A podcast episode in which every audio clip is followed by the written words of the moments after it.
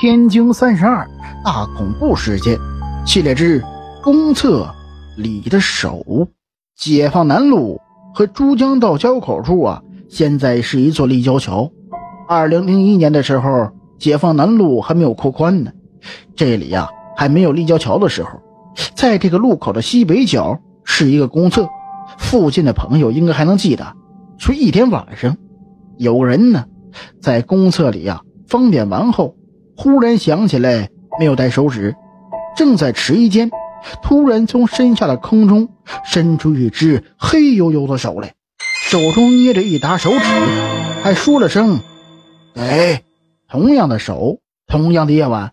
据说在附近的天津对外经济贸易职业学院女子宿舍楼的公厕中也出现过